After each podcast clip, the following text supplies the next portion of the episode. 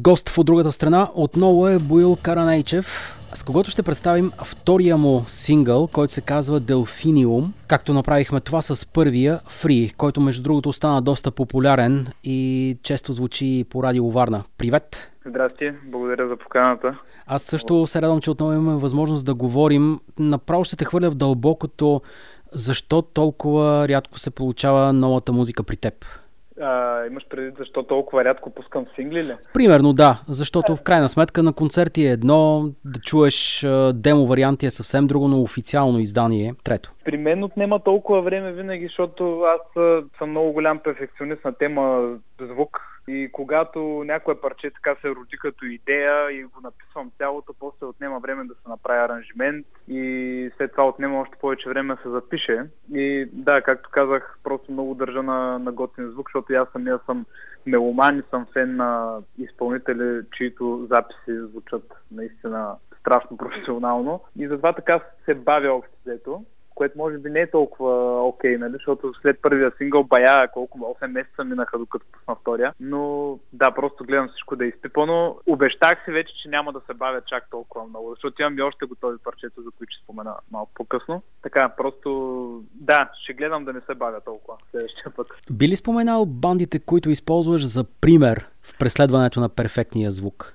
За преследване, да, на перфектен звук веднага ми изкачат някакви имена. Стивън Уилсън ще кажа, няма казвам нали, всичките му странични проекти, като нали, Porcupine 3. Да, за перфектен звук просто Стивън Уилсън е един човек, който наистина много така страшно впечатлен съм от, от първия ден, в който го слушам, от, за това как изпипва всичко до най-малкия детайл. Всичко звучи страшно балансирано, няма нещо, което да не чуваш. Има страшно много пластове музиката му, като звук има страшно много звуци и много неща, но просто можеш да чуеш абсолютно всеки компонент, което мен страшно ме впечатлява. И това е нали, първият човек, който ми изкача в ума. Естествено, мога да се върна много назад с много прогресив банди от миналото, като Genesis, Jet Tull, нали, от по-модерните мога да кажа и опет, където пък е положението на моменти е бесен метал и въпреки това въжи същото, можеш да чуеш абсолютно всеки компонент и това предполагам пак се дължи на Стивън Уилсън, който нали, там е тясно така обвързан с Майкъл от опет. Но да, това са такива прогреси в групи, които просто звучат наистина на много високо ниво. Успяваш ли с техниката, с която разполагаш, с програмите, с които работиш, наистина да постигнеш това? Възможно ли е? Предполагам, че е възможно. Има много примери по света за хора, които си правят нещата в собствената си спалня и звучат наистина убийствено. Плини, примерно, не знам дали си го чувал. Той е австралийски прогресив метал китарист, който си прави всичко сам в къщи, в стаята си, просто звучи убийствено. Аз не съм стигнал до там и затова работя в студия с хора, които разбират доста повече от мен и, и така. Още не съм стигнал до там да си правя сам само, но се надявам след време това да се случи. Този перфекционизъм, за който спомена, има ли някакъв недостатък? Ами недостатък, да, аз го споменах. Единият е, че много се бавя с всяко следващо парче с издаването му. Другия недостатък е това нещо с фри, доста така... В смисъл, случи се това нещо с фри, след това и с, и с това парче, което сега пуснах Делфиниум, че просто в един момент от много слушане, от много аранжиране и изобщо точно заради това огромно внимание към детайла, просто в един момент почваш да прегряваш, има го този момент при мен и почваш да чуваш неща, дето дори може би не съществуват. В смисъл, чуваш някакви неща, които започват да те дразнят, а те всъщност не са дразнещи, защото като слушаш, така да кажа, работата си постоянно и, и почваш в един момент да изчаткваш. Това нещо е при абсолютно всеки артист, сигурен съм. Това е един минус. Да, и затова в един момент трябва да спреш. И това също при направата на аранжименти е много важно. Ние с Емилио сме се оговорили Мархолев, който правим аранжименти на, заедно на моите парчета, че в един момент е хубаво наистина да спреш да си кажеш, абе, добре, няма нужда да, да нека да ни предобряме, нали, слагайки прекалено много неща, вкарвайки твърде много елементи, keep it simple. Това е, това е минус, наистина, понякога. Добре, а как успяваш да, да превърнеш минуса в плюс, да сложиш и вертикалната чертичка? Как успявам. Просто в един момент се абстрахирам от това, че нещо не достига, защото трябва просто наистина да се напънеш, да, да си кажеш стига толкова и просто да кажеш, да, да, нали, да се поставиш всъщност в обувките на страничния слушател, а не като човека, който е направил, защото ти винаги като създател на тая музика, естествено, че винаги ще намираш косури. Аз сега като си пусна моите парчета, които вече са издадени до тук, на нали, са две, като си ги пусна, аз чувам косури, чувам неща, които бих направил по-добре, обаче си казвам, не, това е и това всъщност е много ценно и готино, защото първо знам какви грешки да не допускам за напред и второ знам всъщност, че съм извървял някакъв път и, и чувам тия косури, които после пък няма да повторя в следващото парче и така постоянно има едно надграждане. Защото ако всичко пък беше перфектно при мен от първото парче, то, то няма, така няма поле за надграждане и няма как да... На мен не ми е кеф. Предпочитам да има, да има някакви гради, дето се века, за да може да, да има и апгрейд. Делфиниум, как се получи? Защо е втори сингъл? Втори сингъл е... Не, не мога да ти кажа конкретно защо е втори сингъл, при положение, че имам много, така, не много, но имам, имам други парчета, които можеше да се запишат и да се пуснат, но Делфиниум беше всъщност едно парче, което се роди буквално от, ама от нищото. Казвам ти, просто седнах в, в къщи с една акустична китара, хрумна ми някакъв текст, веднага почнах да, да мисля хармония, структура. Парчето общо наистина се роди за 15-20 минути, не повече и то в завършен вид, имам преди завършен, дали от към структура, текст и, и музика, но отне време нали, да, да се направи аранжимент. Но това за първи път тогава ми се случи и всъщност много се зарадвах, защото само бях слушал любими мои изпълнители или пък познати приятели, които пишат музика и казват, е, това просто ми дойде. Примерно вървях се в парка и ми дойде това парче, веднагически нали, на минутата, или пък по душа, или не знам си къде. На мен не ми се беше случвало до този момент, но ето, че се случи. Естествено, нали, това се случи преди доста месеци и отне доста време, за да може да озрее и да го чуете в този музик в момента. Нека да го чуем и след това ще продължим разговора с теб отново. Слушаме новата песен на Боил Каранайчев, Делфиниум и след нея ще продължим разговора с него.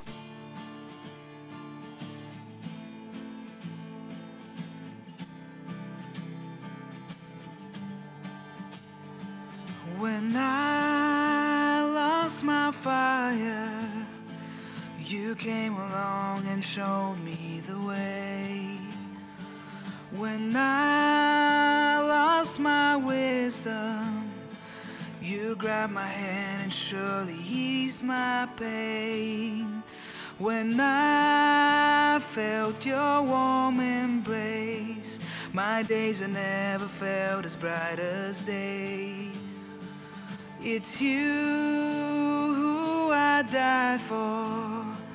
And deep inside, I know, I know you do the same. You gave me purpose to create, purpose to inspire.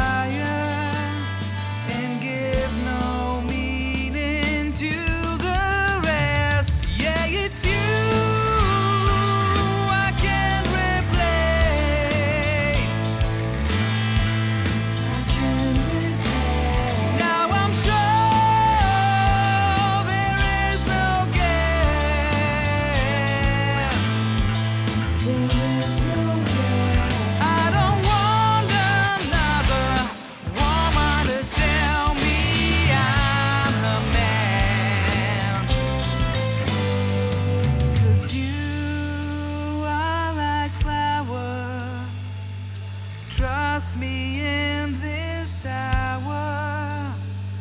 I'll always hold on to us and keep this flame.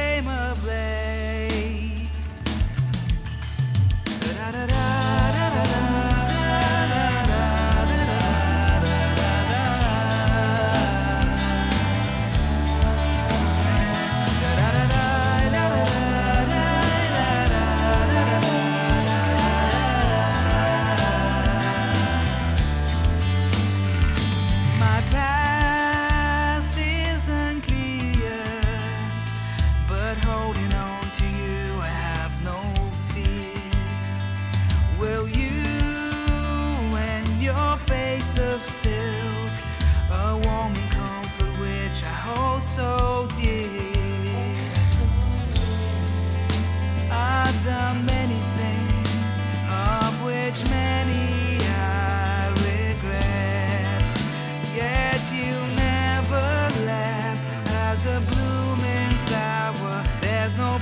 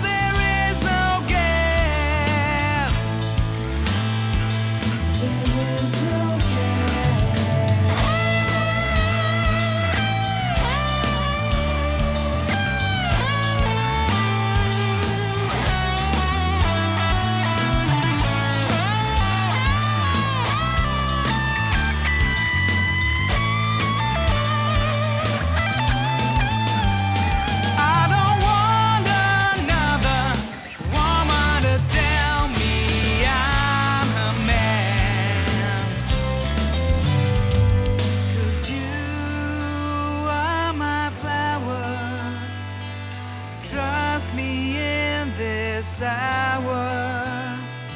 I'll always hold on to you and keep our flame ablaze. Делфиниум се казва песента, която прозвучава от другата страна. Тя е втори сингъл на Боил Каранайчев. Познавате го от сингъла Free, който бяхме представили с него в края на миналата година се оказа, но ми се стори по-кратък този период. Боил работи сам и би ли споменал всъщност това работене сам, как се отразява на творческия ти процес? Аз не бих казал работене сам, това, че нали, това може да се нарече соло кариера, соло проект. Аз в никакъв случай не работя сам. Зад гърба си имам едни страхотни музиканти и професионалисти, които са зад гърба ми от самото начало и се надявам и за напред така да, да се случи, ако може да ги спомена. Това са Христо Нейчев, Емилио Мархолев. С тях двамата просто те са неотвършно до мен. Правим аранжиментите абсолютно, абсолютно всичко всъщност по парчетата, освен музиката и текстовете го правим заедно аранжиментите изпитваме заедно, записите правим заедно, всичко след написването на парчето като структура си го правим ние тримата. И да, аз малко се отклоних от въпроса, може да повториш.